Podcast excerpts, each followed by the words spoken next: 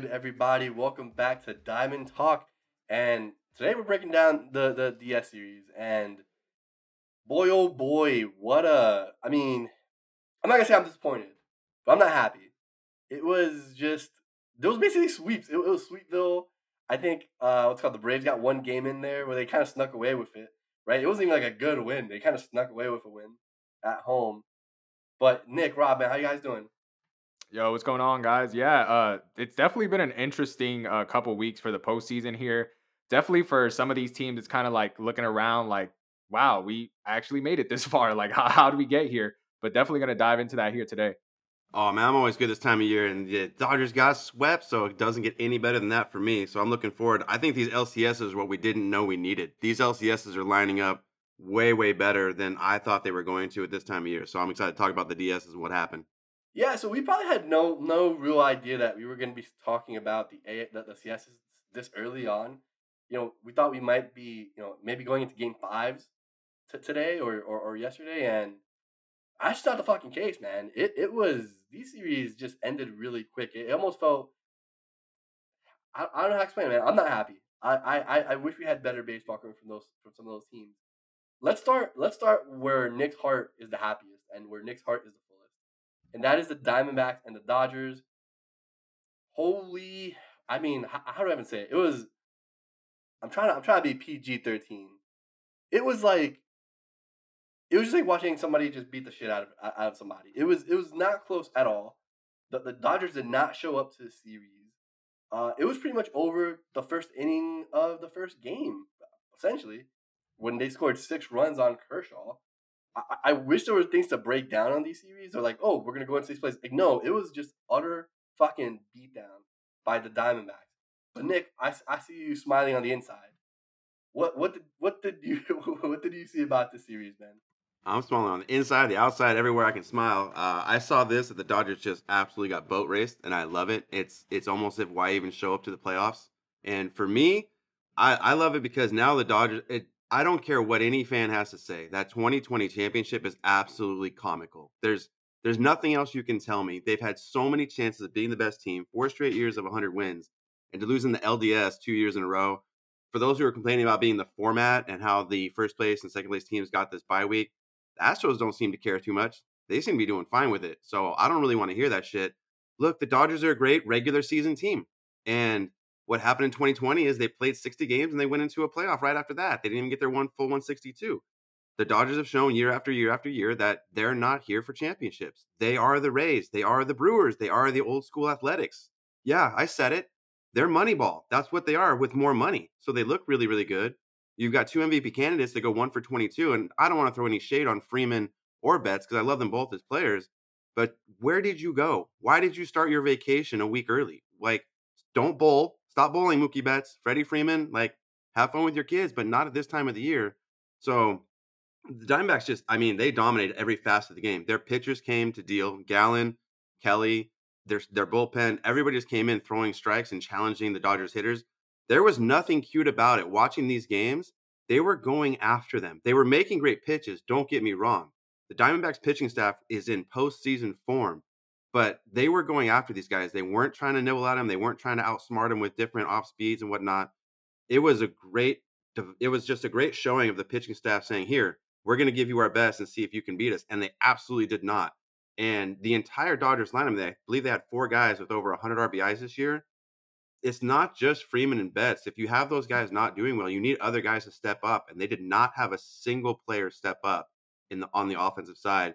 And then, I mean, I hate to say it, but when you have Kershaw doing Kershaw things in the first inning with no outs rather than the sixth or seventh, like that had to have been really deflating for this team to have the guy that you saved through the year so he could be well rested in the playoffs to do what he does in the playoffs, but in the very first inning with no outs. I like you said, it was over at that point. The Dodgers, I think, just lost all sort of mental capacity to come back in this series. And the Diamondbacks, honestly, they knew right then and there they had him. And then when you go into game three, look, the most telling sort the most telling thing that happened was the back to back to back to back homer, the four home runs and five hitters or whatever it was. Not only was it four home runs and five hitters, it was Gavin Moreno hitting a home run foul and the next pitch saying, okay, no problem. I'll just hit it where it's absolutely fair and I'll hit it 30 rows back instead of just over the foul pole. it was absolutely fun to watch. Um, for me as a Dodger hater, it sucks because then you come up with these questions like, is the playoff format not realistic? No, it's realistic. It's good. I'd rather have the one card wild card and have the four teams in playoffs. I think that was the best format that we had. But I don't think that this is too far off. You just had a team in the Dodgers that, for whatever reason, forgot how good they are, or maybe they just really are a regular season team. They are such a sabermetrics numbers analytic team that they put together where they can win most games. But when you get into crunch time and other teams are coming with their best stuff every single pitch, it doesn't translate analytics is a way of looking back at what you did. It's not predictive. You cannot predict somebody stepping up in a in a good moment like the LCS. You can't predict Zach Gallen deciding I'm just going to shove it up your ass, and you can't predict Clayton Kershaw, who arguably is one of the greatest pitchers of all time. He's definitely the greatest lefty we've seen in our lifetime, and I'm 44 years old. Maybe I'd, Randy. I'd personally give it to Randy Johnson. I would say I'd, I'd give it to Randy Johnson if, if I had to choose one. But yeah, no, for sure, and and you know I can I can see that argument for sure. But he's in that conversation. It's not that he's not in that conversation. So you've got a guy that you could put in that conversation of the best lefty we've ever seen, and he just gets shelled in the playoffs. It is a different ball game, and it's not like Clayton Kershaw hasn't been there before. But for me, it was fun to watch as a Dodger hater, and I think it really showcases this should show teams you can't just go after numbers. You can't just pull sabermetrics to put a team together because you will have regular season success. But if you really want that championship, you've got to do the stuff that you can't put on paper. The Alex Bregmans, who's going to work his ass off, even though he had good years. The Yordan Alvarez, who got cut from the Dodgers, just flat out cut. Like, you're not going to be good enough. There's an it factor there. The Jose Altuves of the world. And yeah, there's a lot of Astros in here because they're in their seventh straight LCS. They're running a dynasty. And then you put a guy like Dusty Baker, who had a conversation with one of my friends the other day talking about the Astros they were good before, but they didn't know how to play baseball. They knew how to do analytics. Dusty Baker comes in these last couple years and really gets them into a baseball mindset. How do you win each game? How do you win each inning instead of trying to win this regular season? And look, I love Dusty Baker when he's on the Giants, but he didn't win a championship. He didn't win a ring. He didn't have this kind of talent. So you put the talent the Astros have and you give him a baseball mind like Dusty Baker. And now you're seeing what really can happen. And that's what a lot of these teams need to figure out is how do you get baseball minds in there to teach these great players with all the numbers you want how to play the game to get wins when you need them rather than just we're going to get to the postseason and see what happens. That's what happened here with the Dodgers and, and the Diamondbacks. And no shade to the Diamondbacks. They absolutely came in and dominated in every facet of the game. And I think Tommy Pham is a big addition to this team from a mentality standpoint. I think he was such a good ad at the trade deadline because you had a lot of rookies and a lot of young cats that are doing well and they get punched in the face by the rest of the league and then they come back after Tommy Pham gets there. Great leader out, out on the field. And you know, Lovullo is just doing an amazing job as a manager. So this series was really fun for me to watch because I love seeing the Dodgers lose. Rob, talk to me about these Diamondbacks, man, because I know you've been the highest on their lineup. Um, I would say you've probably been the highest on the Diamondbacks themselves um, so far this playoffs. And, and I know you, you know, you've mentioned you had the, the, the Dodgers winning this series, but you thought the Diamondbacks lineup was going to be something that held them in it. Obviously, they ended up winning it, man. But but tell me what you've seen so far uh, out of these Diamondbacks. Yeah, for, for sure. I, I've just seen overall just really, really good offensive production. Again, they they have a lineup that's very underrated when compared to a lot of the other lineups in the postseason. And I and I said it a few episodes ago because if you look at their overall numbers from the regular season, yeah, their their overall numbers don't necessarily point to their lineup being one of the top offenses in the league. But when you look at again compared to the group that made the postseason, and you look at it just from a name perspective, because the, the numbers are going to differ. Everyone's going to go through their slumps, but from a talent perspective, they have a top 10 outfielder in Corbin Carroll. They have a top 10 second baseman in Ketel Marte. They have a top 10 first baseman in Christian Walker. That's essentially what your lineup is built around. And then after that, it's the additional pieces that you have. You know, your your Geraldo Par, uh, Perdomos, your Gabriel Morenos, your your Lourdes Gurriel Juniors you know, we talked about look, you look at offseason um at offseason trades, right? You can point to the offseason trade of, for example, like Pablo Lopez going to Minnesota and Luis Arraez going to Miami as a team where both both teams benefit. That's a win-win for for both teams. Both teams got something good from those players. I think this trade between Toronto and Arizona has clearly shifted to the Arizona Diamondbacks winning because if Gabriel Moreno and Lourdes Gurriel are contributing, you know, both putting up over 900 OPSs in the in the you know NLDS, even though it's just three games, right? But it's sweeping the, the Dodgers, who were one of the National League favorites. You know, it, no matter what narrative is being run out there that it was a rebuild year for the Dodgers or anything like that. Like they got swept by the Diamondbacks. No, no one really had them losing in the NLDS in this type of fashion. Um, even if you look at, at the Diamondbacks right now, who who are in the are in the NLCS, uh, probably less than five percent, you know, of people p- pick the Diamondbacks to even have a chance to be in the World Series this season. So already a team that's that's you know it, it's overachieving by by what probably what they had in mind as their goal coming into this year. But yeah, dude, it, it's a lineup that that put together a lot of good at bats against the Dodgers, and they again they took Kershaw's soul in Game One. They that they had that man on the bench looking stressed, like that man had nothing left to give after that first inning, and and it was it was sad to see on Kershaw's end, but again, it's it's exciting to see on baseball's end because you see another young, hungry team like the Diamondbacks. It's weird because you know, I, like if we looked earlier on in the season, you'd probably point at, at, to a team like the Orioles, right? Where you'd be like, man, the Orioles have a clear, like a, a brighter future than the Diamondbacks. But the Diamondbacks are right in that conversation. They have a lot of good young prospects that still have to come up in their system. We talked about it before. The or the Orioles and the Diamondbacks are very similar in terms of AL and NL counterparts in the sense that they both just kind of need more pitching. They kind of need more pitching that you can rely on, a top of the line starter. For the Diamondbacks, I'd love to see them add a, a better, a better, you know, bat to their lineup to even strengthen that um, a little more because it's definitely going to be a question come off season time. We've seen Arizona so often be in this type of position where it's like, oh, we make a, a postseason for one or two seasons and then we, we're not going to spend anymore, you know? Like, so now it's a question of are you willing to spend? You gave an extension to Corbin Carroll. Are you willing to build around Corbin Carroll? Are you probably have to sign Zach Gallen? You know, are you going to keep a guy like Merrill Kelly in your rotation who who has turned into a solid pitcher in the game of baseball? Like Merrill Kelly's probably like your definition like guy who you would want to be a number three in your rotation. Like right now, he's he's a number two for Arizona. If they can get a one more guy on top of that, you drop Merrill Kelly down to number three. I mean, Arizona would be would be looking in way better shape in, in my opinion. But hey, they're right now they're they're four wins away from making a World Series trip after just sweeping the Dodgers. And you know, for the Dodgers, just to talk a, li- a little bit about them, we're gonna have to see what they do this offseason, man. Like I don't know why they, they like I don't know why for for some people it's it's almost like a depression bill with the Dodgers, right? Like the expectation for the Dodgers this offseason was that they're number one in the Ohtani sweepstakes, right? Like and, and everyone still views the Dodgers and the Mets as like probably the two favorites in terms of financials and things like that as potentially going after Ohtani. You have your your other teams that have been mentioned before, like we mentioned all year, your Red Sox, your Mariners, your things like that. But in terms of the teams that are going to have those meetings, the Dodgers should still be in there. And then again, they're not that different of a team. You just lost a shortstop. If you look at their lineup, they are the same. You got career years essentially from Mookie and Freddie. You still have Will Smith. You still have Max Muncy. You added JD Martinez. You ha- you traded back for Kike Hernandez, who was a mainstay in your lineup for years. You have your Chris Taylors. Again, not pointing at the fact whether they're performing or not, but a lot of the names are a lot of the similar names are still there. The main star that you lost was Trea Turner coming off of the team that you most recently had. And then the injuries are the are the things that are hurting you a bit. But like we talked about it before, we're Yankee fans. We've experienced the injuries too. It's part of every team's journey. So we can't just rely on the injuries because then I'm going to look at, at a team like Tampa Bay and be like, well, then you should have worked on your depth.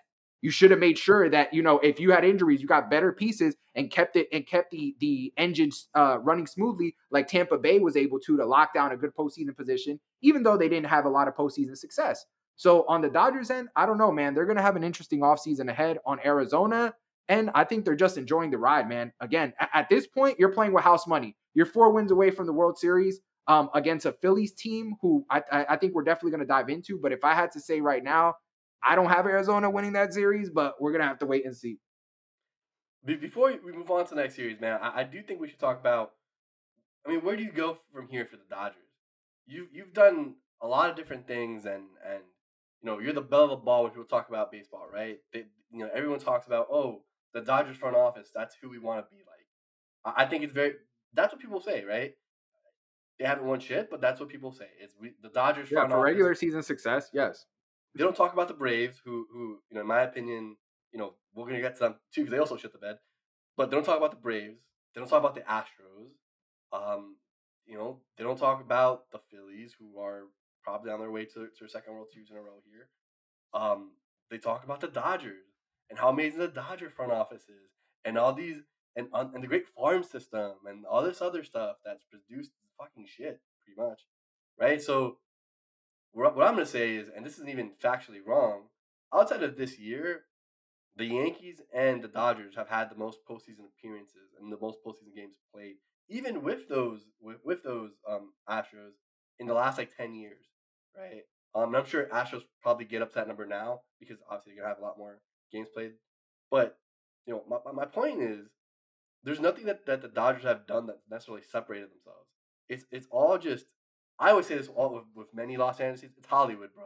It's bullshit. They're giving you something on that, that you're like looking at and you're fucking mesmerized by, but there really isn't much there. Like who's been the like who's been the greatest? Who's been the best Dodger prospect that has come up that we're like, yeah, told you that we were that good. Like think about it, really. Like the pitchers, I guess, like Walker Buehler. But that's that's already been like what seven years ago, right? Like who, who else recently that we can look at as like, oh yeah, this was that guy from the Dodgers like farm system that made this team go. Can, can we point out one guy? Can we point out one guy works? The problem with the lack of championships, you can't point to anybody. But I mean, you you have your guys like those, your Will Smiths, you have your Gonsolins, you have your those, Dustin those, May. Those are those, those, are six years ago, right? That, that's in the past. That, you know, we're talking about like every no, their, their most get, successful prospect is, is, is arguably Corey Seager, and he's being successful on another even team. Then, Corey Seager, he's in his like, he's in his year seven, year eight season. No, and, and, he's more guys, successful in Texas. Yeah, I'm like talking, he's not even successful guys, with the Dodgers. Guys who have come up from the Dodgers in the last, I will even say the last three years, right? That have come up in that number one farm system that everyone loves to talk about, that have actually contributed. I guess the pitchers this year they, they pitched pretty, pretty well, right? The the Bobby Millers and and the Gavin Stones. I guess if you're happy about the way they did, which they did all right, you know, in the regular season, like but, but like we, we talk about this team like they're fucking like I don't know, man, like the greatest thing since fucking sliced bread, and we've yet to see anything that actually fucking matters, right? Like like the, the Mookie the Mookie Bet contracts and the Freddie Freeman contracts. I get it, you guys got great players. You're also paying them into their age fucking fifty season. So that's not like a great contract, right? That's that's Bobby Bonilla on steroids. If we're really gonna be talking about it, you know what I mean? Which we won't get into it now because it doesn't matter right now. But but ten years from now, when or if they're struggling to to bring in talent because they can't pay them, that might be something to talk about, right? Not not gonna go into it right now, but I, am just saying, like we look at this team as the the the, the the baby that we all should aspire to be, and it's like why you guys have one fucking shitty World Series that nobody fucking watched. You know what I mean? You, you have one World Series where you had fucking cardboards attendant attending, right? What was it? You have to pay for someone to sit in the outfield as a poster for you. That's your World fucking Series. You guys fucking are trash. But enough about their past. What do you like? What do you do in the future? Like, like what what can the Dodgers do to to to take that next step and become actual winners? Like like does anyone have any suggestions? Fire Dave Roberts. Not that I want them to win. Like I want them to stay the course because I love this shit. They're not winning titles, so stay stay right here. Go ahead and take the NL West. Go ahead and hang cloth in the in the rafters. But the I mean they got to fire Dave Roberts. That that's what they have to do. He is not a manager who's going to help them win games on the field in the postseason. He's just not. Rob, any suggestions? I mean, like like the Dave Roberts thing is yeah, like that's one thing. I'm not necessarily like calling for the man's job, but yeah, like Dave Roberts has never really like stood out to me as like a a guy that I would that would be like in my top five choices if I just had to like find a manager for a baseball team to win a title. I think he's he's played a lot of standby, like because of the talent that the Dodgers have been able to put together on the on those rosters. Like the expectation is kind of that that you make the postseason. But I think, look, it, it, like we talked about it before, if you're not gonna if you're not gonna go land the big fish route, right? In a world where the Dodgers don't land Shohei Ohtani, you have to invest in in the rest of the team. Again, they're not far off. Again, it, this this team is not in a rebuild. Like it, it might be a, a, a reconstruction, like uh, of some areas, but it's not like a rebuild. Like you can you can you can invest in third base, you can invest in shortstop. Like those are probably your two weakest positions. The Dodgers as a team, again, they they're not that much different from how they've been before. They've never been a team where like you look at all three outfield positions and you're like, wow, all three of these outfield positions are like great. Like they've always had like one weak outfielder, right? Like things like that. Like that's never really like bothered them before. But like I think again, where they experience mo- most of their hurt is on the left side of the field, where shortstop and and third base is not being occupied by your Corey Seagers or your Trea Turners or your Justin Turners, who again, Justin Turner for the for the last three or four seasons that was with the Dodgers it was probably one of the most underrated third basemen in the game of, of baseball as a whole. So that's definitely lacking there. We, but again, it, a lot of it also points to injuries. But it's tough because I think a lot of Dodgers fans and and the Dodgers team organization was sitting in a position where you're like, yo, our next decade like looks like a looks like a one two three of Buehler, Urias, Dustin May. That doesn't look like it's gonna happen in like in like any sense, right? You're hoping that Walker Buehler comes back strong from from Tommy John, and and I'm hoping that Walker Buehler comes back strong as a baseball fan because again, one of the top pitchers in the game. I, I want to see him pitch well. Julio Urias is probably not a Dodger after after this after this season. So we, we don't know on that end still. And then Dustin May, again, Dustin May, injury after injury after injury, one of the most electric arms when he's been able to throw. But I really don't know, man. I don't know where they go from here. Bring back Trevor Bauer. Bring back Trevor. A possibility. No, look, a possibility. Can, can I be honest with you guys? And and look, Philly, the Phillies may well shit the bed this next fucking series, right? Um, to me, it's about mindset, right? And and I know it's gonna sound like really fucking something you hear on YouTube when you're at you know five in the morning because you went on on here we go motivational speech. Give me that motivational speech. no, but to be honest, I think I think it's about the mindset of, of all these front offices, and we, we heard it we, like Nick and I talked about last week about the shit that the, that the Mariners Jerry Dipoto said about his. If we're here fifty percent of the time, we're fucking successful. The truth of the matter is that is how baseball teams are being run today. You know what I mean? There, there's no doubt in my mind that right now, if you look at if you go to the guys at, at, at Dodger Stadium and you're like, hey, how do you feel about the season? They're gonna say, oh, it was a, it was a success, right? There's nobody in baseball's mindset right now who is championship or fucking nothing, right? No one is gonna consider their their season a failure if they don't win the championship, and I think that's gross. Honestly, like I think maybe maybe Dusty Baker, right? Because he's been kind of that old school manager about, hey, this is this is why we play. Fuck all this bullshit. I don't give a fuck if, if we're I don't care if we're in the wild card. I don't care if we're, we're division winners. Our goal at the end of the year is to win this fucking World Series. And honestly, I feel that sense with the with the Phillies too. I, I like I think that's why the Phillies are where they're at right now. Because I don't I think they're and we can transition to the Phillies after right after this, but with the Phillies, they're not a team that I think can can piece together wins in the regular season to make the playoffs. I think they're a team that was very it was a real possibility that the Phillies didn't make the world the playoffs this year. I, I think it was a very real possibility that they were out, right? I think a lot of it had to do with some of the, the talent they had in the rotation. Granted, that came out, that showed out, but you know, my, my point is, there's no doubt when I watch that team play that their whole fucking goal is to raise that fucking World Series championship at the end of this year. When they had talks in spring training, it wasn't about hey, let's have a good season and we'll positively, you know, be in the playoffs. No, I think their conversation is we want to win this fucking World Series. Let's go out there and fucking get it. We missed out last year. We need to go out there and get what's ours. Astros, same thing. Astros mentality. They go out there and, and, and I think you can see it with, with their pitchers right now, where yes, they they they they're a team that's very analytically heavy, right? They're a team that uses analytics as much as anybody else in this fucking world. And I'm not saying not to, but at the end of the day, their mindset is this is what's fucking ours. This is our fucking World Series to fucking defend. This is our World Series to fucking win. And you just don't see teams like that right now. You, you really fucking don't. Because, you know, Rob, me and you are Yankee fans. Do we fucking see that at the Yankees? Do we get that feeling out of Yankee fans? I don't think no. we fucking do. I think, no, I, think, I, I think I think it's it's disappointment. Like like we talked about it, bro. Like the, the Dodgers and the Yankees as as organizations are for for however much praise you want to give the Dodgers for we're fucking losers. That's what it was. Yeah, they're, they're disappointment. We're losers. Yeah, they're losers. The Mariners are fucking losers with their fucking statements last week. Fucking losers. That, that, it's loser talk. It's how we won like 90 games and we made the playoffs. Success. Everybody gets a pizza party. Go fuck yourself. I want you to want to win that fucking World Series because that's what matters to the fans. We don't give a fuck if, if you won you know, like 90 games and now yeah. we get three extra games at home to, to make your fucking revenue go up. No, we want to see fucking World Series wins. We want to sit next to our friend who's a fucking Philadelphia Philly fan and be like, fuck you, our team's better than yours. Why? Because we have a ring. That's what we want. That's, that's generally what fucking. No, it's literally Houston. It's probably Houston and, and, Atlanta. Like who feel like I don't want to say that Atlanta feels super nope. great, but Atlanta. I, I don't. Well, I'll give you my opinion.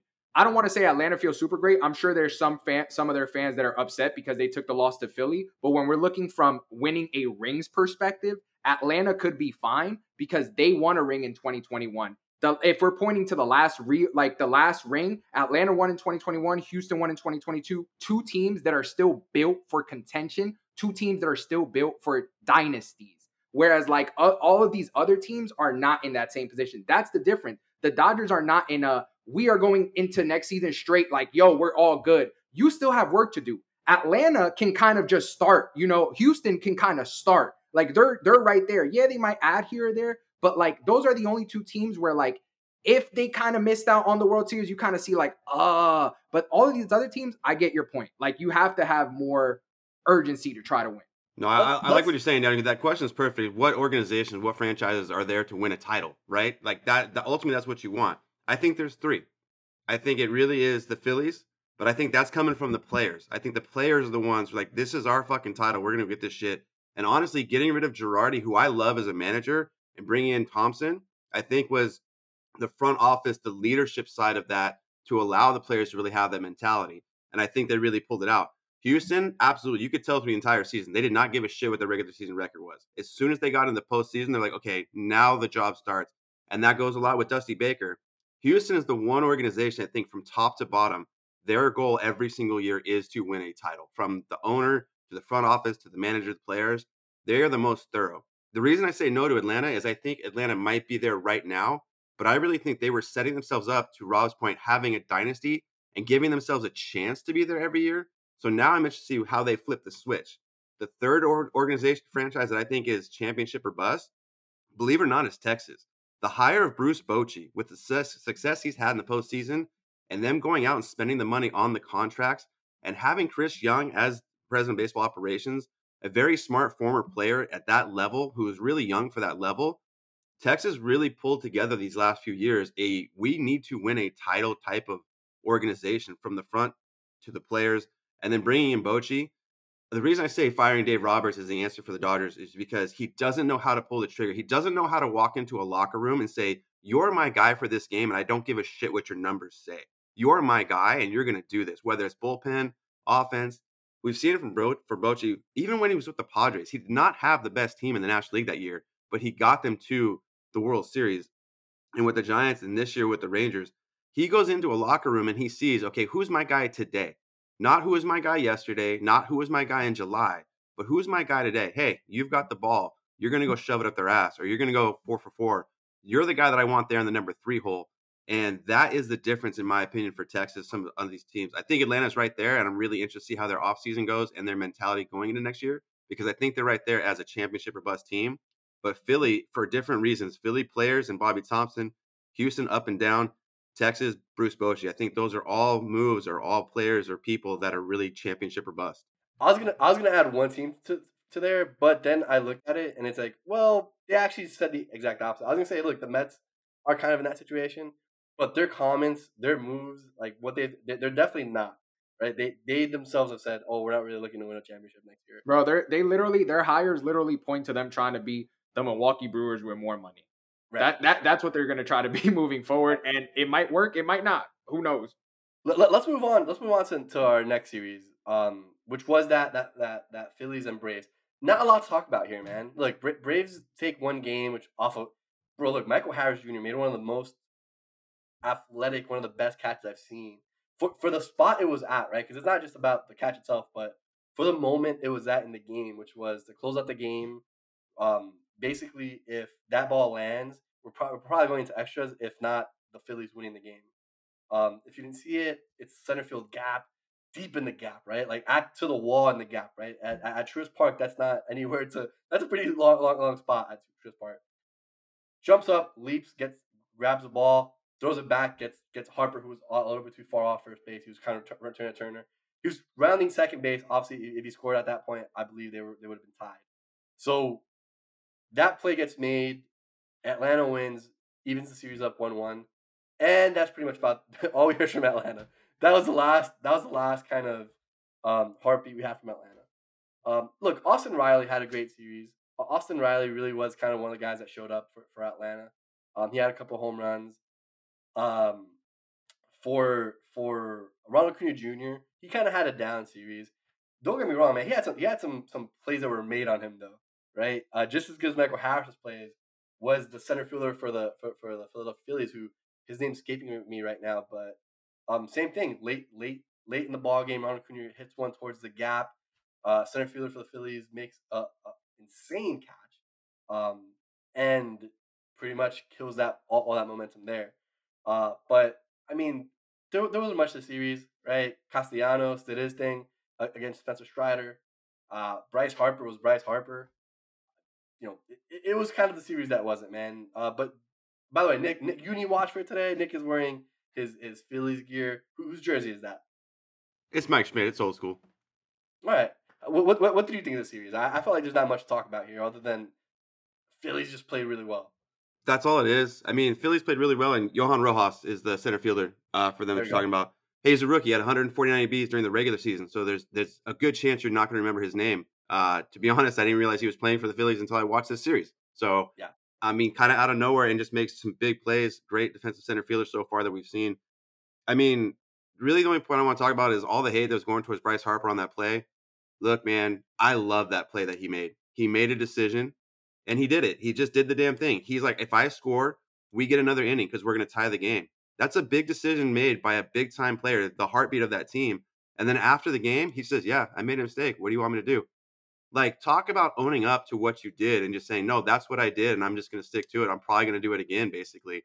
And you get the team to be behind you, you get your fans to be behind you. You're trying to spark plug this entire organization through that game that you've been behind and make a play and Michael Harris II has to make an absolutely unbelievable play. It's maybe him and two other center fielders that make that play, um, especially as a lefty. Like Bryce Harper took a chance on a play that's almost impossible to make, and the guy makes an impossible play. And look, he overthrew the cutoff man, and Austin Riley has to make a great defensive play as well to get Harper out at first base. There's so many things that have to go right for that play to be made.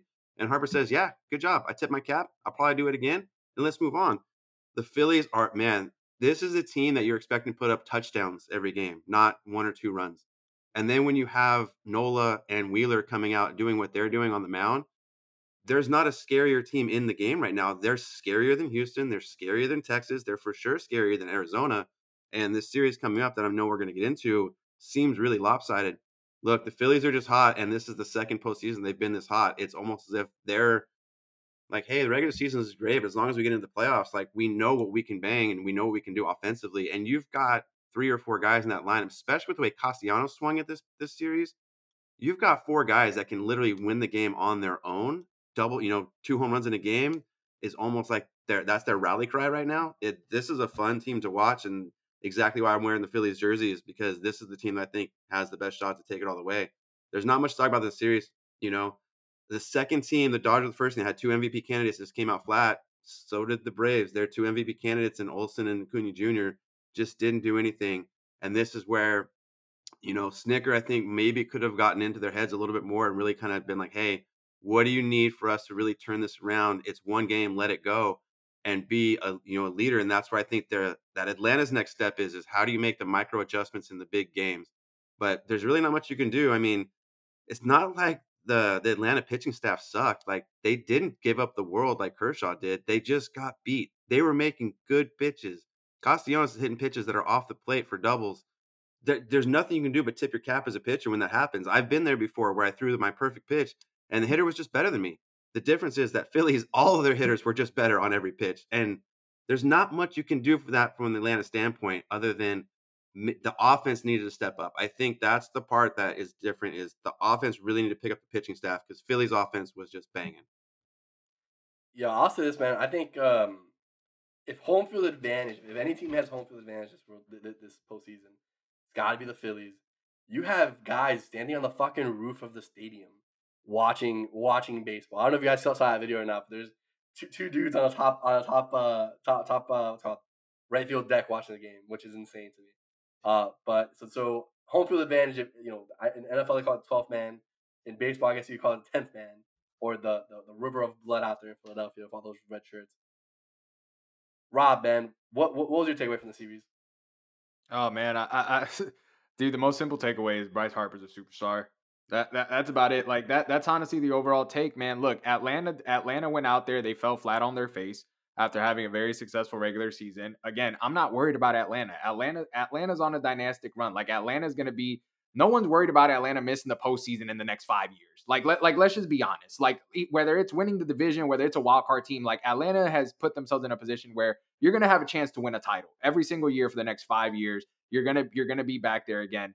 But for for Philly, look, I, I'm gonna say Bryce Harper is a superstar, but I'm also gonna say that Bryce Harper, out of all of these guys that are left in the postseason, is probably the guy that's you know why they're playing like this? Because he is in the most desperation for a ring. That that's that's honestly the point as well. And I'm not saying that he's in in desperation for a ring because like, you know, that that's to like boost his career in a massive sense or it's to knock him if he doesn't win one.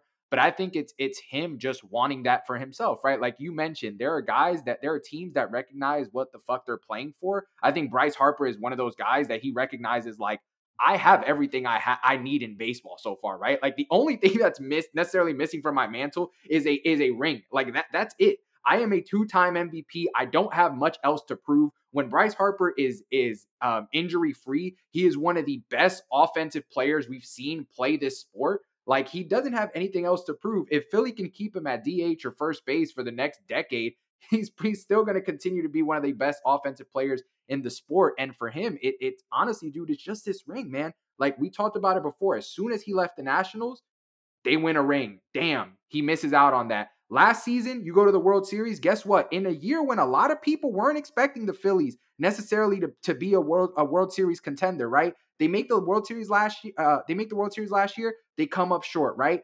Bryce got a taste of that. Now you're getting a second opportunity again. And, and what Nick just talked about, let, let's be real. The, the Phillies should be seen as the favorite to come out the NL. Like we're, we're, we give props to, to Arizona, and again, it could be a situation where Arizona goes crazy, but right now Philadelphia is is very well positioned to be to go to the World Series again. And the main reason that they are in that position is Bryce Harper. If you take Bryce Harper out, out of that team, it's not the same team that they've been producing these last two seasons. You look at his postseason numbers.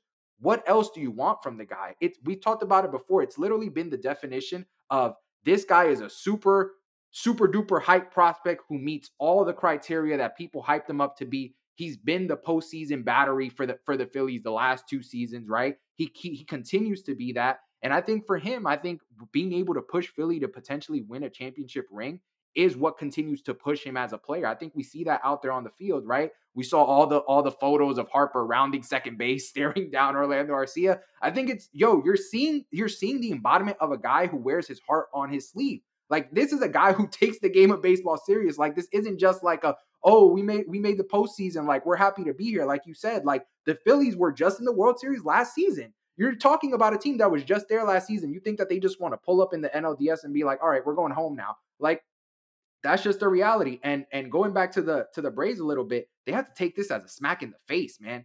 Like the like the Phillies might potentially go back to back to back World Series. They're in your same division. They're potentially going back to to to World Series in two straight seasons. The the Braves have to see the Phillies as their main threat in in the NL in their own division as well in the seasons to come because it's not like the Phillies are going anywhere either. Like the the Phillies just made that three hundred million dollar investment on Trea Turner, and for all the shit that people wanted to talk at the start of the season for how Trea Turner performed, that's another one. Look at Trea Turner's postseason numbers. Look at his second half. Is Trea Turner still one of the best shortstops in the game of baseball? The answer is yes. Like it's not, it shouldn't be a question. So uh, the Phillies are probably the most interesting team moving forward in this postseason. In the offseason, they have they have some moves to make, but in this last se- in this last series that we just saw here, man, they just they smacked the Braves in the mouth. It, it's that plain and simple. Man, like, I, think, I think Bryce Harper is Bryce Harper's just the winner. Everything, yeah. every every every step of his baseball career, whether it be graduating early, getting his GED so you can go fucking play JUCO at age fucking seventeen, or whether it was going to the to the Nationals and switching positions because he knew that he had a better outlook in his career if he was going to play in the outfield instead of being behind the plate. You know, home run derby with his dad at National Stadium. He wasn't there just to have fun. I was like, hey, I'm here to be an ambassador for the Nationals. No, he went out and won that thing, right? Bryce Harper's is, is, is baseball's version of LeBron James, in my opinion. You know what I mean? Where everything as far as hype goes, as far as production goes, he's I'm not saying he's exceeded his expectations, but he's done nothing to make you think that he didn't meet those expectations. You know what I mean? At every step of uh, of the game, gotta love Bryce Harper. And one thing that that I think you know we can finish up on the series is the Arcia stuff. that looked really stupid. If you're a Braves fan, you're embarrassed by that stuff. You have a dude who's playing in a postseason game, worried about what the fans are saying him be, behind him. You know how bad is it? And, and look, this is nothing against Ronald Acuna Jr. Ronald Acuna Jr. is a 24 year old or 25 year old who's telling Arcia, dude, chill the fuck out. That's not usually who, what you get from from from Ronald Acuna Jr. It's something like Freddie Freeman, right? That that he's usually the guy that's saying, hey, dude, are you are you an idiot? Why the fuck are you even interacting with these? You know what I mean? So the Braves do have some things that they have to to button up. I, I think to me, what what it looked like a little bit was a leadership problem from from, from like the the Braves themselves. I don't necessarily know if they have that guy right now. Which if we, if we look at anything that's missing from the Braves, which isn't much, right? It's it's probably that you know you don't have your you don't have your leader, right, or your perceived leader. Because right now nobody talks about Ronald Acuna Jr. as a leader. No one talks about Austin Riley as a leader. No one talks about any of these guys as a leader. Maybe maybe that's what Dansby Swanson brought to the table. Maybe that's why he was so important. That's that's a possibility. Obviously, when Freddie Freeman was there, that was his role. But now I'm not sure if anyone takes that and says, "Hey, look, this is how we play baseball." Um, but let's let's move on to AL, man, because there's there there's there's two more series that we gotta talk about, and man, Texas Baltimore, no, another sweep. Not much to say here either. Texas came out and, and they took it. There wasn't really anything in those series that the that the Orioles made close. Texas kind of just came out and said, "Yeah, look, guys, you're too small." I don't know if you guys seen those celebrations right now going around. If you're looking, like everyone's doing that whole like YouTube YouTube short celebration. That, that's pretty much what Texas did to, to the Baltimore Orioles, man. But well, Rob, I'll have, you start off, man. Anything about this series you want to talk about? Yeah, no, man. This one, this one was quick. Uh, the key word is inexperience. I, I, said, I said it before that this this uh, series, and it's not to it's not to shade on Baltimore. Um, I think Baltimore made a great statement this regular season with how they how they played. They they dominated a lot of teams this year. Remember that that stat that they talked about, like Baltimore didn't get swept the entire season until they until they faced the Rangers. Like so, it, it kind of points to their whole season, man. I I always thought they were a little bit early, just because again they're another one of those teams where I see on this possible dynastic run, especially with the prospects that they have coming up. I think they got a little bit of of you know their taste of the postseason, and, and it's gonna come in in these coming seasons for them. I I I saw it, man. You saw it out there in the, on the field too. Like in those games, like they just looked outmatched. Like Texas, Texas looked like like the better like the better team when Baltimore has kind of been on that side of the equation for most of the regular season, right? That's why we say a lot of the times the postseason is different, and that's kind of what we saw out there. Texas just looked like the better team. Uh, like I've said all year, they have one of the best managers in, in the game of baseball, and Bruce Bochy.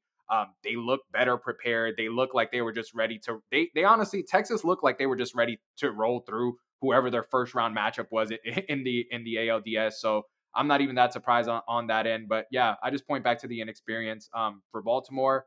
Good season, but you'll just have to wait to be back there next season. You know, to, to me, kind of just looked like they were they weren't ready to be there. You know what I mean? Where it just looked like, granted, they kept some of those games close, right? I think I think I, you know, I when I watched the first game, it was like, oh, yeah, like they're they're battling, but here's where they Baltimore loses, and it was like very obvious to me.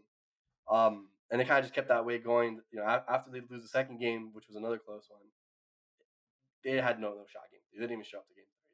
But Nick, what about you, man? What, what's your takeaway from the series? I got three of them. Number one, I think this is the only team that actually got affected by the layoff. That they're not playing that first round and having to wait. I think this is a team that needed to keep playing just to keep playing, just to be in the rhythm.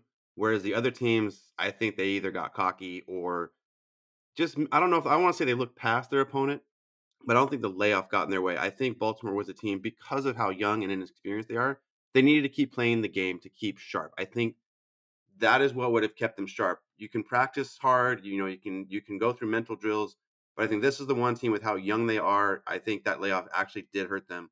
Number two, uh, it's obvious they need more starting pitching. Uh, they did not. They don't have a shutdown guy, and when you're going against an offense like Texas, you need a guy like a Gallen, you know, that or a Wheeler or a Nola that can go out there and I don't care how good your offense is, I can shut you down. Or Baltimore doesn't have that. They have the bullpen for that, but then they didn't have Bautista, so their bullpen got a lot shorter. I mean, they just they need a starter. They need to go get Nola this offseason from Philly. Like that's that's the big guy that's going to be out there or maybe try Yoshimoto from Japan, you know, or uh, from overseas. Like they need to go get a guy that can go out there and just shut a team down no matter how good they are.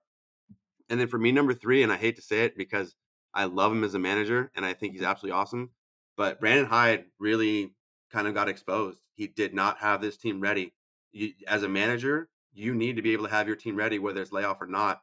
And you know, Rob says it all the time. It's it's a broken record for both of us. Bruce Bochy is an absolute difference maker.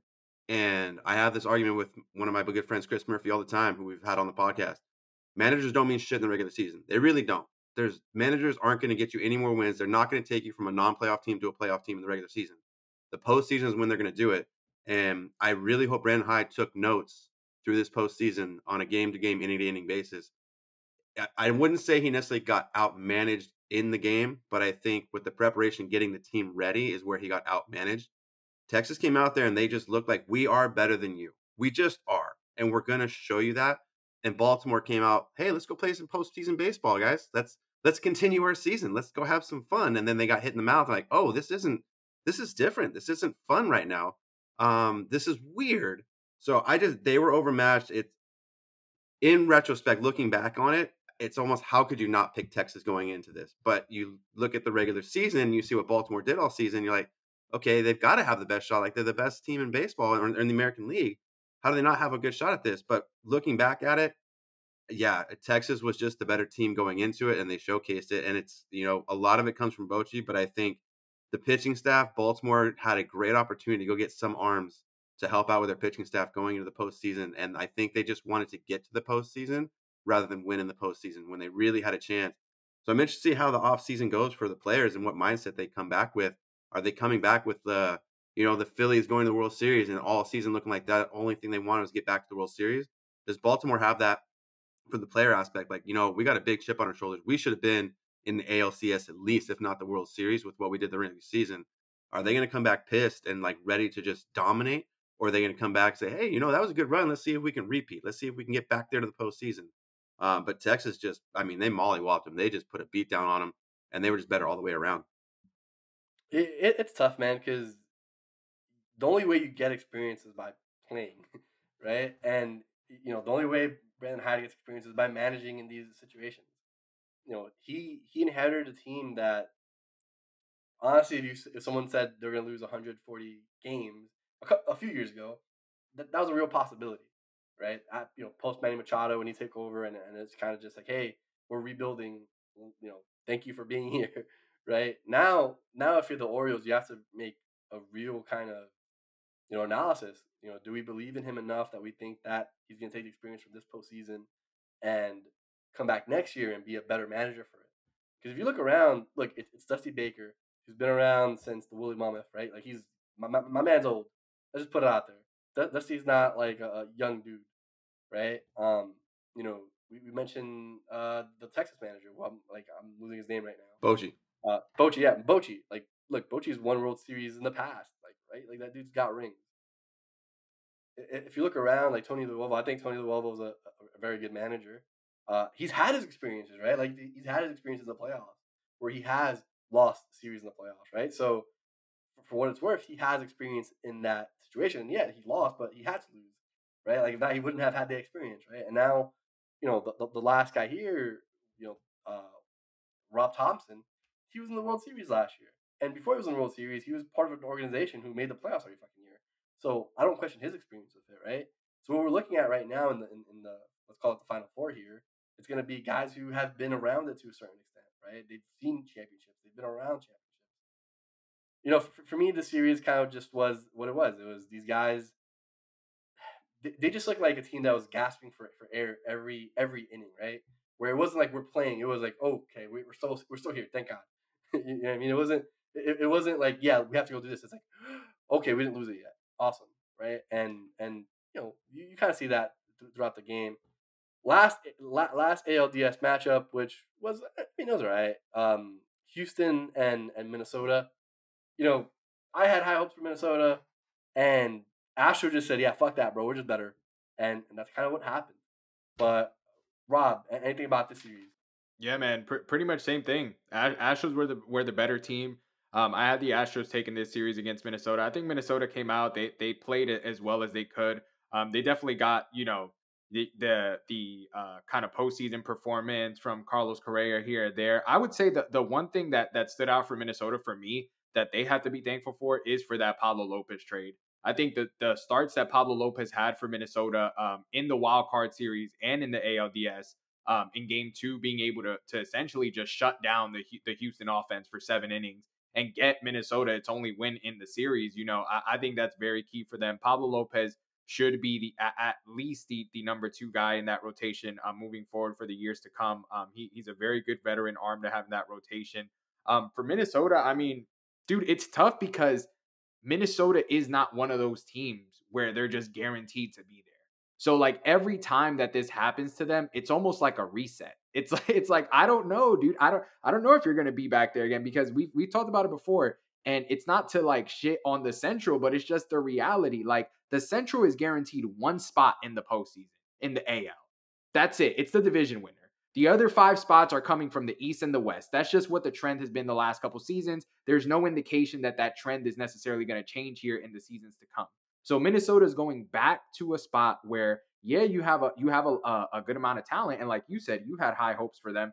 But it's it's a good amount of talent. Now you have to do the regular season all over again to try to win that division from the White Sox, from the Guardians, from you know if the Tigers put it together and, and catch some momentum and things like that. Like it's going to be tough for them like like moving forward um, even if they do come out of that division again it's it's just it's a reset again like man we have to try to get through this again which we haven't been able to do like pretty much ever like in the last like two decades so and then for Houston it, it's kind of the same old same old they're the defending champs they're they're going back to the to the ALCS what they've been there seven the last 7 years like it's it's it's no different for them it's they've been here before um again like I, I see another situation where I, I see a good series coming up here, which we're gonna dive into in the ALCS. But for Houston and Minnesota, man, I just thought Minnesota was also outmatching that series. They didn't look good. Uh, they, they just didn't look good. Every player, every single player on on Houston looked better at their position than the yep. guys who who were on the Twins. It, and it kind of just what it was what it was. And um, you know, I thought Minnesota's pitching was gonna do a little bit more, and they just didn't. Honestly, it, it, was that simple, right? Houston, Houston came out, they did what they had to do. Um, should have been expected because they've been doing it, like you mentioned, last seven last seven years. Uh, so you know, for, Minnesota going forward, this is a team that every year has to look at itself, and there's more variables on that team than there is on any other team, in my opinion, in the postseason. Because the truth is, you don't know what you're getting from, from, from a lot of these guys. So you know, we'll, we'll, we'll see how they go going forward. But Nick, man, what about you, dude? What, what was this series like for you? So I have a bit of a different take. I, honestly, tip of the cap to Minnesota. They should not have won a game. They should not have been in the series. They are nowhere on the level of Houston. I've never seen a better 3-1 loss where I take so much positivity from the team that that lost a series. I think while maybe some of the players, particularly some of the pitchers, could have done better. Look, man, that offense is scary down there in Houston. When you got Yordan Alvarez, who seems to hit 600 in the postseason, Jose Altuve hits, you know, 560 and then draws 17,000 walks. Like their their use is just flat out amazing, especially when it comes to the postseason. Um, Pablo Lopez, if it was a full season award, I think he would get MVP votes with the way not only regular season, but what he did with his postseason. When you talk about a most valuable player to the team, Rob's right on point, man. Talk about one of the best trades in the history of the game. Literally in the game, you give up Arraez, who, yeah, that's that's brutal to get rid of, but then you get what exactly you need, and then the guy does it in Pablo Lopez. Um, I mean, team MVP for sure. And then Minnesota better come back to a standing ovation from their home crowd when they open up the season next year because they should not have been this close. I don't even know if they should have gotten to this series, mm. but since they did, I think they played their asses off. And to your point, Rob, they were they're just outmatched at every position. When you have Jose Abreu, who hits 150 during the regular season, popping three home runs and has an OPS 1.5, I mean, what are you going to do? What are you going to do when they just come through and say, hey, this is our game, this is our time of the season? Um, I, lots of positivity towards Minnesota. They really impressed me with how they played. They were always out of it, but they were never out of it. It's a weird statement to make, but like they're just outplayed, but it always felt like they were in the game somehow. And to have guys like Royce Lewis step up as a rookie, that's awesome. Carlos Correa continues his postseason dominance and leadership like it's nothing but positivity, in my opinion, for Minnesota. They just don't have the talent on the team to compete with the Houston, or to be honest, with the Texans. Maybe they would have competed with Baltimore just because they're young as well. Um, but I this was a fun series to watch. I was really impressed with Minnesota and Houston. They're just that team. They are those guys. That's just just a matter of like who are they playing next to get to the World Series at this point. So um, it was a good series to watch. It was predictable, and you know, there this is one of the few series where I can't really talk too much shit on either team. It was it was just a good series with one team being clearly better in every aspect. Man, so you you heard it here right now, man. We, the series going forward, it's gonna be Houston and Texas in like the you know battle battle for who's bigger. I guess I, I don't know what Texas does. Um, I got called out for saying the Yeehaw State uh, uh, on, on Facebook, but uh, and then on the NL side, you have Arizona and Philadelphia. I mean, real, real quick because we're gonna get into it a lot more, you know, towards the end of the week, I'm sure. But you know, any any kind of thoughts on on on either of these two series? Uh, you know, Rob, I'll start with you, man. Yeah, man. Uh, look over in the AL. Um, I, I predicted that it, that it was from the start of the postseason that it, that it was going to be a, a, Texas ALCS. I kind of saw those teams just on a on a collision course. Um, and it's it's a good narrative, honestly, for for for how the season turned out. Because if we remember, Texas spent the entire season basically in first place in the West just to lose out on the division to the Astros. But they also haven't played the Astros necessarily well in the regular season. I think they went four and nine against them this this season. So it's not they haven't had too much success. I picked the Astros to beat the Rangers um, in the ALCS. Um, experience, you know, defending champs um, on the Rangers end. I, I also think that as much as I praise Bruce Bochy, I do still think that they're a team that's a little bit early because no, not a lot of people had had the Rangers again four wins from a World Series immediately in the first year of Bruce Bochy, and with the with the situations that they've had as well, right? Because we all know that if Texas um, bows out in the ALCS, at least they can you know rest on the fact that hey, we invested this money in Jacob Degrom, right? Like we didn't have Jacob Degrom. We didn't necessarily have a healthy Max Scherzer. Next year, when we have those two guys back, but is health going to be there? I don't know. Texas Texas has a, a, interesting future coming up, but I would still give um, Houston the advantage there because I'm, I'm, gonna tell you something too. Before I move on to the NLCS, Jordan Alvarez is scary, bro. Jordan Alvarez, Jordan Alvarez scares the shit out of me. As like like like if I was a pitcher, I'd tell my manager to take me out the game because like Jordan Alvarez is literally like he is um, how we talked about before Juan Soto, you know, his patience, Barry Bonds esque or whatever. Yordan Alvarez is the physical embodiment of every World Series run that David Ortiz has been on with the Boston Red Sox. Like that is how dangerous of a bat Jordan Alvarez is in the postseason. And it's it's going to be a massive part of why Houston is going to continue to have postseason success moving forward. I mean, the dude is just scary. On the other end, it, even even quicker, Arizona. I just don't think they're, they're going to have the the the ability to overtake Philly in that series. I pick Philly to to overtake Arizona. I hope it's not a sweep. I hope it's not a sweep because again, like Nick mentioned, Philly, I do think Philly, um, even though I think like Texas and Houston have the manager advantage, right? And they probably have like that experience over there. Philly has that momentum advantage. And I think I, I, if, unless they play Arizona badly this series, but I think they might have a good chance to run through Arizona. And if we get a, a Astros Phillies repeat in the World Series again, and again, two of the most monstrous offensive players in the game today, Bryce Harper versus Jordan Alvarez, round two. I mean, that's just going to be explosive, and and we're going to have a Phillies team that's going to be looking to to get revenge for last year. So that's definitely going to be fun. Nick, what about you, buddy? Uh, prediction: Jordan Alvarez is going to have more walks than plate appearances. Um, he's going to have 20 walks and only come to plate 17 times. Uh, this is the one where the man or the umpire should say, "Can you just walk him, please?" Because just like if he calls a shot, I wouldn't be surprised. If he yeah. if he points to center field and hits it there, I wouldn't be surprised he's just the most dangerous hitter in the postseason right now. Um, I think it's going to depend on what Eovaldi shows up. If Eovaldi comes out postseason Eovaldi, I I think Texas takes it in seven. I really do, because you're going to get two starts from him, and if he can do what he's done in the postseason, not just this year, but when he's with the Red Sox, he's proven to be a good postseason pitcher. And if you can get him to do what he normally does, you almost got to chalk up two wins to him, even against an offense like the Houston Astros. If Eovaldi isn't that guy, and he gives up. You know, he gives up the the ball in, in the first game. Houston, I think, takes it in six. But I this is going to be a very fun series. I think it's going to be back and forth. I think there's going to be a lot of lead changes. I don't see anybody shrinking in this series on both sides. Like you're going to have your Altuves, your Bregmans. Um, even like a Michael Brantley, I think is going to show up in this one. We haven't really heard his name. Obviously Alvarez, and then on, on the, the the Texas side, I think Seager, Semien, Jung, you know, uh, Carter. I think all these guys continue to show up. Jonah Heim. So this is going to be what most fans want to see, which is an offensive just blasting off down in Texas. Um, NL side, man, just because I never predict sweeps, I'll say the Phillies in five because it's so hard to predict a sweep. Um, I as good as Gallen can be, I think the Philadelphia offense is just so much better that you got to talk about keeping the Philadelphia offense to three or less. That's insane to think about, even from a Zach Gallen and a Mer- Merrill Kelly, who everybody's saying could be a number one on some teams. He's a great number two. I think Rob's right. This is a number three. This is an ideal number three or four on a staff. And I think that's going to come out in this series. Philadelphia is going to expose the shit out of everybody on that pitching staff as good as they've been doing. And if Arizona can keep hitting four home runs back to back to back to back, sure, they've got a chance.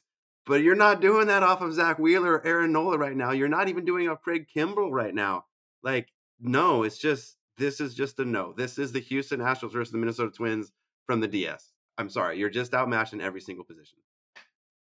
This is, I mean, I don't know, man. I I think with with the Texas and Houston series, or yeah, the, the Rangers and Astros series, I should say, Houston's and Texas. The the the what's it called? The Astros and Rangers series. This Rangers lineup is something that that Houston hasn't faced in a long ass time. You know, Houston arms in the last, I would say, five or seven World Series or, the last playoffs that they've been in for the last seven years. This is the best lineup they're going to play in that time right? And I'm count and I'm, I'm accounting for the Yankee lineups. I'm accounting for uh, the Boston lineups. I think, in, honestly, I think this is the best lineup they've played in a series probably ever. Where one through nine, you have dudes that can do damage. Um, if I have one guy that I'm looking for to just take over, it's going to be Josh Jung. I think this is going to be his coming out party. If I'm be honest with you, uh, I think everything's bigger in Texas. I think the bigger third baseman in Texas is going to win it. I don't have Alex Bregman being that dude. I would take, I, I, and I'm not even like being funny about this. I would take Josh Jung over Alex Bregman every step of the way. Now Bregman has playoff experience. He might shut me the fuck up this this, time around, but I, I'm looking for Josh Jung to have a big series. On the NLCS side, I, I, don't. I mean, I don't know, man. Like, I, I, I, I don't want to say like I wasn't high on the Diamondbacks coming into this thing, and they've they've they've been great. I think that there's too much to overcome in Philadelphia. Like, best case scenario, if you're the Diamondbacks, you steal a game or two at home, and maybe you get away with one in in Philadelphia. I think that's best case scenario for you guys. I think best case scenario, you win at home and you sneak one in, in Philadelphia. Bro, the I really energy, the energy in Philadelphia is going to be ridiculous, man. Like it's just like like even for ba- like baseball, it's just like like Philly cares about baseball, bro. It's not Yeah. it's not like one of these teams that like you just show up to the ballpark and there's no fans. Like It's it's, not like the Dodgers. cares, It's, bro. not- it's not the Dodgers. It's, cares, it's, you it's not Los Angeles Dodgers. You're not Definitely showing not the Rays. Look, hey, if if if, uh, if Arizona doesn't pee themselves on the field when they're playing in Philadelphia, that's a victory. No, Bro. I mean I, I- I agree, man, and I just, dude, I I, I yo, on the, on the on the other side of, of it, can we just say if Arizona makes it out of the NLCS and and it goes on, let's just say Arizona in 2023 wins a title, they would have to be in conversation for like the greatest run to a title, like Yeah. in the history of baseball. Because it, like honestly, it like who if you have the ticket for the dime, if I want to see the winning ticket for the Diamondbacks winning a World Series title at the start of the season, who put their bet on that? Not not mid-season, not before the postseason started. No, no, no. Pre-start of the season, I want to see who has a ticket that put money on the Diamondbacks to win the World Series because you're about to make some money. I don't know, man. I, I don't know. I, I, I look. I honestly don't see it happening. It, it's, it's so much. So Yeah, I just got your hopes up. You're not gonna make money, but like, Like- still.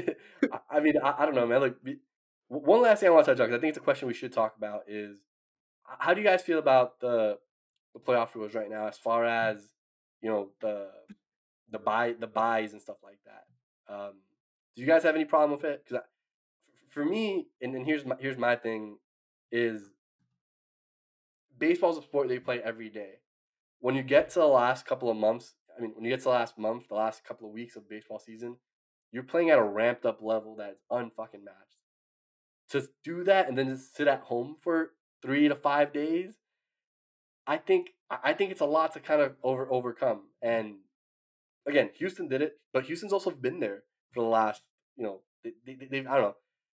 I don't want to give it an excuse. I, I just think that when you have a team like the Philadelphia Phillies, right, who are coming in on an absolutely buzzsaw, right, had to get into the playoffs, had to get that, that last spot in. Now they're playing first round. They still have that energy. And then you play a team that's kind of been there and like they had to wait around. They had to wait to see what, what you were doing. And now, you know, maybe you're inner squatting, maybe you're not. I think it has some effect. I don't think that it's like the end all be all, but I do think it has some effect. What, what, what do you guys think about it? Yeah, it's it's difficult to say the exact effect that that it would have. Um, again, I think it's a good point that Houston has been there before and they had and they had that experience. Um, it, it's tough to point out to be honest because then you present a situation of is there any benefit in winning over 100 games if I know that I'm going to get a buy and it might mess up my momentum and things like that? I think, look, I think the easiest way to point at it is this is the way the structure is currently in the MLB.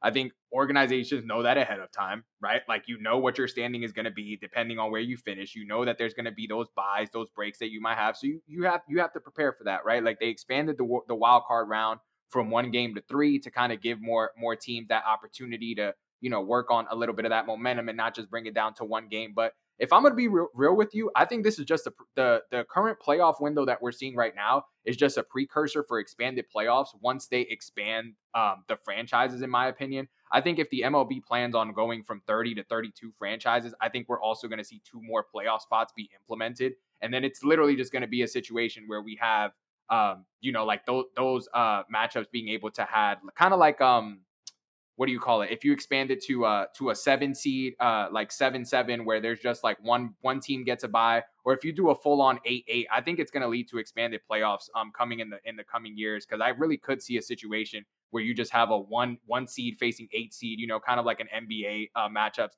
I think we talked about it before. MLB is reaching a point where there a lot of the teams that they would want to have in the postseason are not getting there. And because those finances are, are starting to get messed up on the back end, even though they might not want to admit it, right? But not having a Yankees, Mets, Red Sox, even Cubs, Padres, like not in the postseason, opening up a couple more postseason spots and and giving a way for more teams to be in there, and then also fighting back towards that perception of oh, you know, the the break impacts team, and then having everyone on the same level might be the future that we're headed for for me, I can see both sides of it. So I'll start on the one side that I'm not really on, which is yeah, it sucks to have the layoff. I mean, who are the four teams that are in the LCS? Houston playing for their playoff lives. What they knew they were going to be in? No, they didn't. They had to play to the final day to know if they were going to be in between uh, Toronto themselves, Texas, and Seattle. Oh, Texas, same, ex- literally the same exact situation. They went from we're going to win the AOS and have a bye to we may not be in the playoffs. Philadelphia, we knew they were in the playoffs, but they were playing for seeding. They had something to play for. Arizona, were they in? Were they not? So absolutely, I see the side of it of playing hard all the way through. But to your point, Daniel, this goes to the regular season as well. All of these teams are playing at an amped level to get ready just to be in the postseason. And then you say, you know, for the other side of it, where you've got the 100 win teams that are out of it, you know, the Rays, uh, the the Orioles, the Dodgers, and the Braves. Uh, I'm on this side of it, and I'm gonna do my best, Debo, in person. stop being a bitch. You know the rules. Like, what the fuck are you complaining of? You know what's going on. You know what's happening. Be a better front office. Be a better manager. Get your players. Be better players. If I had a week off between something, oh, by the way, I did playing college. We had a week off before our our conference tournament, and then the and then the regional tournament. We didn't take off any time. We were out there busting our asses to be ready for that because we knew we were going to see teams that were also getting ready for it, no matter what type of competition they were playing at the time. Look, guys, you know what you're doing. You know what you're getting into. If you're going to blame the time off for not being as sharp, figure a fucking way to be sharp during this time frame. Um, my favorite wild card or playoff set so far in the history of the game was the three division winners and then your two wild cards that played one game, one elimination game. You played game 163 to go play in the postseason. And all of the division winners had one, maybe two days off, and then you got right into it. I think that was the best format we've had. Yes, does it suck? Uh, does it suck to be able to play 162 and then have to play one game for your entire season? It does. So win more games in April, win more games in May, win more games in June. Win look, you have it within yourselves to do all of these things to be where you want to be. So, do I feel bad for the team that played 162 and then lost a game to get out of it? No, I don't, because what you should have done, you should have won your division. If you didn't want to be in that situation, go win your division. You've had the entire year. Is that team better than you to win the division, a la the Dodgers in the NL West? Great. Then what do you have to do to the regular season to be there? I think Rob's right. It's going to go to eight different divisions and then a four and four, which takes away the the time frame. But then to Rob's point, you're just getting in the teams that you're hoping can make it in for more money that may not be that good. I mean, we might get a sub 500 playoff team in that format. We already saw the Marlins with a negative 80 run differential make the playoffs. This is bad for baseball having more playoffs teams. It's good for the financials and the owners and getting more money, but that doesn't always translate to the players. And it for sure isn't fucking translating to the fans. Ticket prices aren't going down. They're just getting more expensive. Now you're gonna add more games with higher ticket prices. I think them getting greedy around this is kind of ruining the game of baseball in the postseason.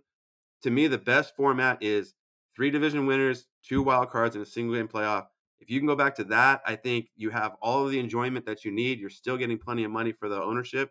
Uh, that to me was just the best. But what you have right now, look, if you're going to complain about having a week off, then lose more games in the regular season so you don't. Or just find a better way to get to take that week and be sharper. Uh, that, that's what it comes down to. You have all these analytics and shit. You're a great front office, Atlanta and Dodgers. Well, figure it out how you get better during that week off. Yeah, I mean, look, my, my, my thing is, I, I, I did enjoy the wild card game because, look, a wild card is just that. It's in the fucking name. It's wild. Who the fuck knows what the fuck happens? It, it, it's part of it, right? It's, it's in the fucking like, you know what I mean, description of it. So I did like that one game. Look, you didn't win. The, you didn't win your division. Well, shit, gotta win this fucking game. Um, I, I don't like I don't like layoffs, right? I think so. So f- for me, when I was a hitter, I hated not facing pitchers that were trying to get me out. You know what I mean? Because you can inter squad, but your pitchers, one, they're not going 100%, right? They're working on their stuff. So most likely they're just trying to, you know, get tuned up, right? They're not competing against you. They're they're essentially pitching a bullpen with you hitting for, for the most time, right? You're not playing a game. You're not you're not, you know, you're not I'm not gonna say you're not running full speed, but you're not doing the things that you need to do during a game. It's, it's just different, right? The intensity the intensity is a lot different, right? Um, so uh, in my opinion, it's just hard to do that. Like, so what do you do? You call the Yankees up? Hey, man, I know season's over, but do you guys want to come play play us for a couple of days while we get ready for the? You know what I mean? The league wouldn't even allow that. I'm, I'm pretty sure the league does, doesn't allow things like that. But you know, so, so it's hard. I, I I would rather have no time off. I don't know what what the answer is if like expansion comes and, and now you're you're you're talking about okay now we have uh 18 format. You know what I mean? I, I don't know. I really don't know the answer to that. Um, I, I think I think it is an issue, but right now, like you know it coming into the season, it's something that you have to know how to deal with. If you know how to deal with it, then guess what? You're gonna be one of those teams using it as an excuse. And you know what? Um, if they, if they go to eight teams and you have you know 104 win Braves going against a 78 win Cubs, you know what they're gonna say when Ronald Acuna Jr. gets hurt in that in that playoff series? Oh man, they shouldn't be playing a team with 40 less wins. That that's just that's not right. They get injured. That they that shouldn't happen. There's always gonna be a problem no matter what. I mean, like I, I, I, I agree with the point that I think there's too many teams in the playoffs right now. Like I, I we, we've seen a we've seen a really bad. To this point, and Rob and I were talking about before we started recording, we've seen a pretty bad product so far this playoff series. Like I don't think we've seen any of us have been really impressed with what we've seen for the most part. Like none of the series have been really competitive. Like we're hoping we get that out of the you know the ALCS. We're not even mentioning it with like the NLCS.